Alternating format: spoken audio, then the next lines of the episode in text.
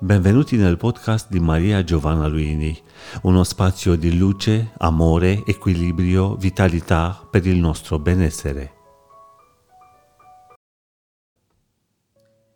Nel libro La via della cura, che è uscito eh, per i tipi di Mondadori qualche tempo fa, ho suddiviso i capitoli in cose che possiamo fare. La via della cura è un un libro manuale che ci aiuta nei momenti in cui abbiamo un po' perso il nostro equilibrio, sia dal punto di vista fisico sia dal punto di vista psichico. Poi pensate che mente e corpo sono la stessa cosa, quindi perdere l'equilibrio riguarda sempre tutti i nostri aspetti. Bene, La via della cura è un libro pratico.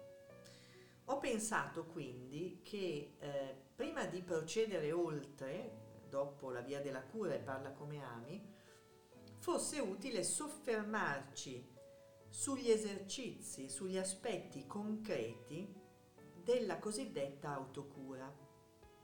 A ottobre inizierà anche un seminario eh, per gli amici di Anima TV e Anima Edizioni e non vedo l'ora che inizi perché in queste serate percorreremo insieme proprio la via della cura. Non necessariamente il libro, andremo più in là ma ehm, anche quell'appuntamento sarà utile per andare nel concreto, perché ci sono tanti bei libri e io ne leggo tantissimi che ci raccontano eh, verità bellissime sull'interiorità, l'autocura, come stare meglio, ma i libri devono diventare vita e la vita deve essere il nostro benessere. Ho aperto la via della cura a caso e sono andata sul capitolo conoscersi. Chi lavora come me con persone che chiedono aiuto per varie ragioni, pazienti con malattie, ma anche persone con disagi psicologici temporanei, sa che una frase molto usuale è io mi conosco, so che faccio così.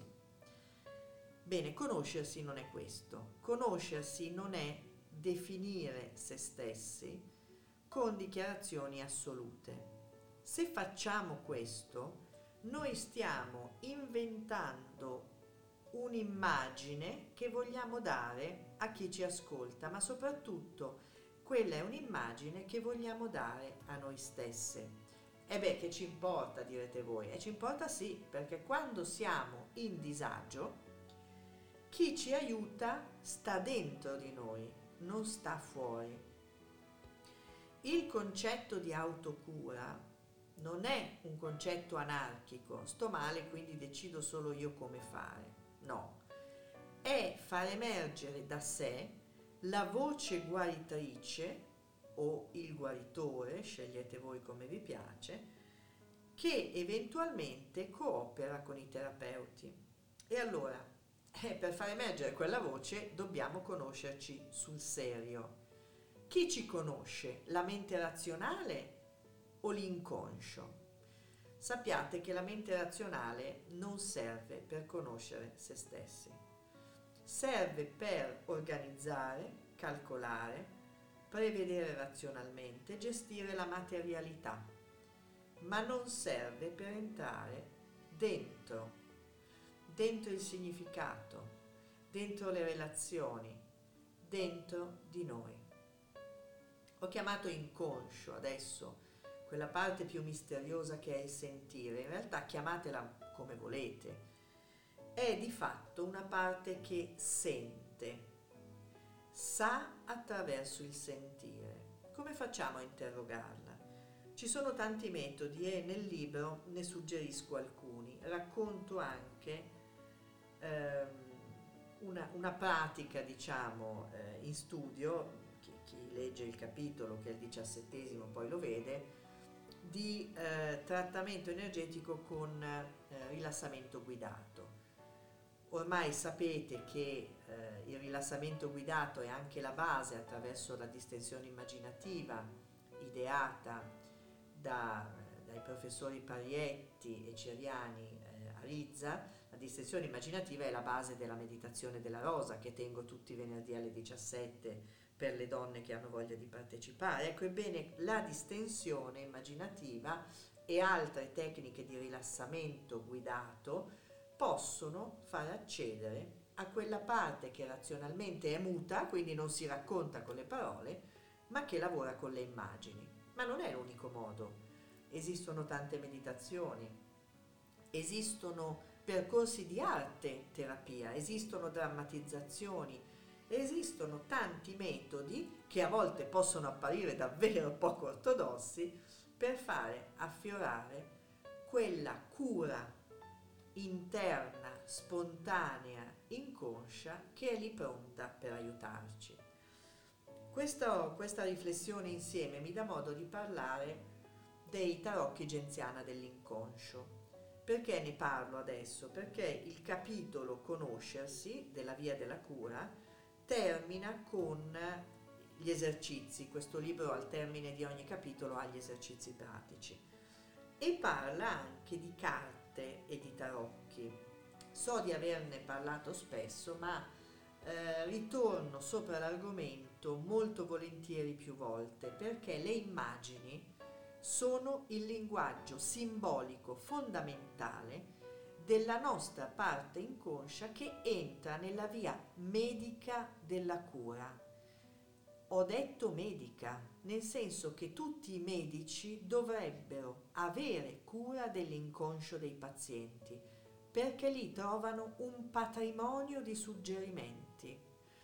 La distinzione tra medico, psicologo, psicoterapeuta esiste perché è giusto che questi colleghi cooperino, ma questo non toglie ai medici il dovere e il piacere di sapere esplorare con i loro metodi l'inconscio dei pazienti.